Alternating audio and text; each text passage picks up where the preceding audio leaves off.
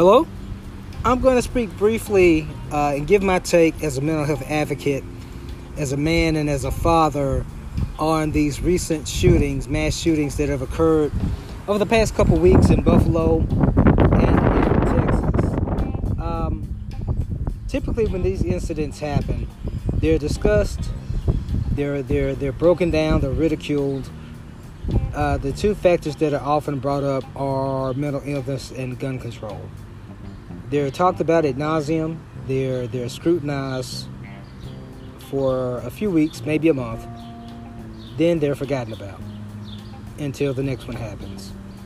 And I'm operating under the assumption that that's what will happen in this case until the next one.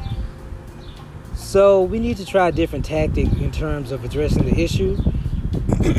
it's a greater issue than just mass shootings. It's a societal issue. Now, in terms of gun control, uh, it's my personal belief that you can have all the background checks in the world, you can have all the waiting periods that you want, but that's not going to stop the incidents of mass violence. Um, it's going to help mitigate a lot of them. They certainly have their place. So I'm not against them at all. I'm just saying there are other more immediate solutions, more immediate remedies that we can have to help mitigate some of these incidents. So, in terms of mental illness, in most of these incidents, there have been a, a there's been a, a documented history of mental illness with these suspects, with these perpetrators.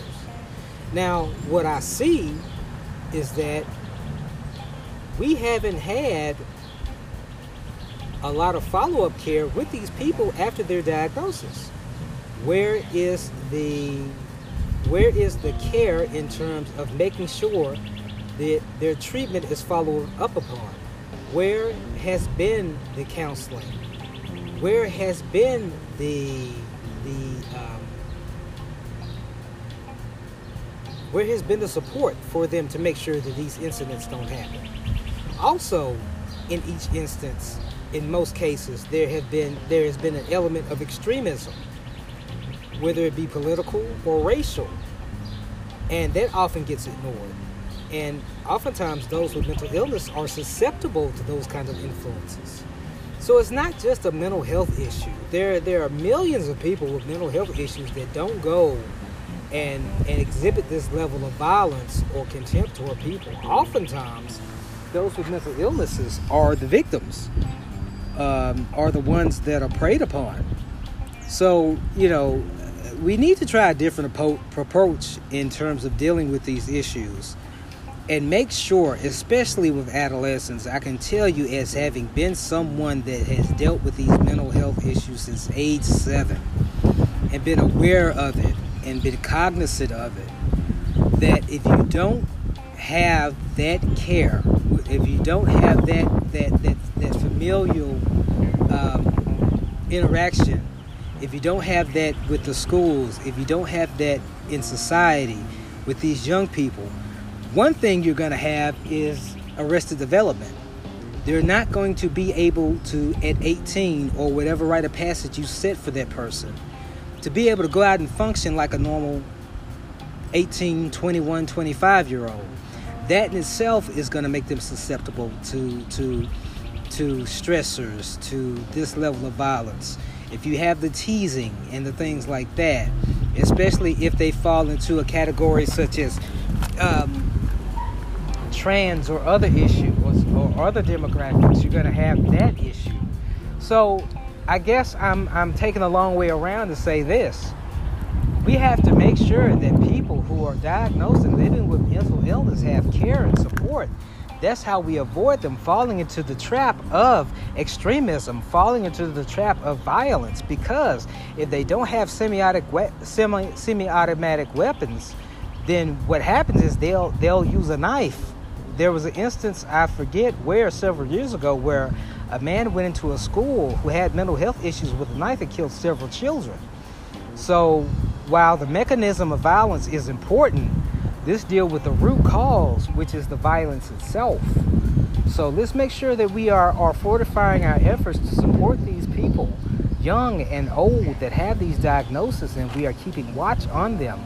Not in a sense of assuming that they are all inherently dangerous, because they're not, but let's make sure that we're supporting them in terms of making sure they have care, that they can be uh, compliant with their treatment, and putting mechanisms in place to make sure that they are compliant that we are supporting our schools and our police and we are working to them so that we have fewer, fewer, fewer and fewer incidents. And let's not always make sure, let's make sure that we're not always, um, when there is a mental health issue present, putting so much weight onto that. And, and this, let's, let's make this a culture of accountability. Because I did make a post earlier basically saying that your mental illness depending on the type of mental illness, let me preface this statement by saying that does not alleviate you from personal responsibility or accountability in your actions.